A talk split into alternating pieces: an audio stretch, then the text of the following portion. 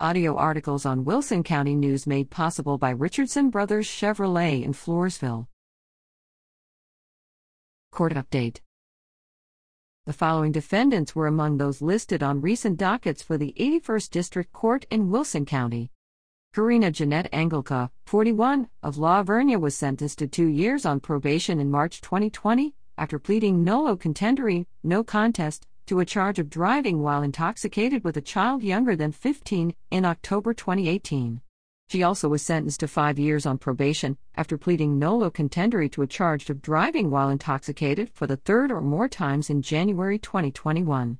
Following a motion to revoke her probation for allegedly failing to abide by the terms of her sentences, she pleaded guilty to the earlier charge and true to the later charge, and was sentenced to six months in county jail and four years in a Texas Department of Criminal Justice facility, respectively. The sentences are to be served concurrently. Stephen Garrett Holland, 29, of St. Hedwig, was charged with unauthorized use of a vehicle after allegedly stealing a truck in April 2017.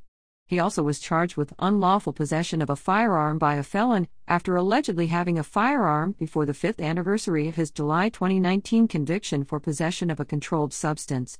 He entered an open plea of guilty March 9 and is scheduled for sentencing March 30.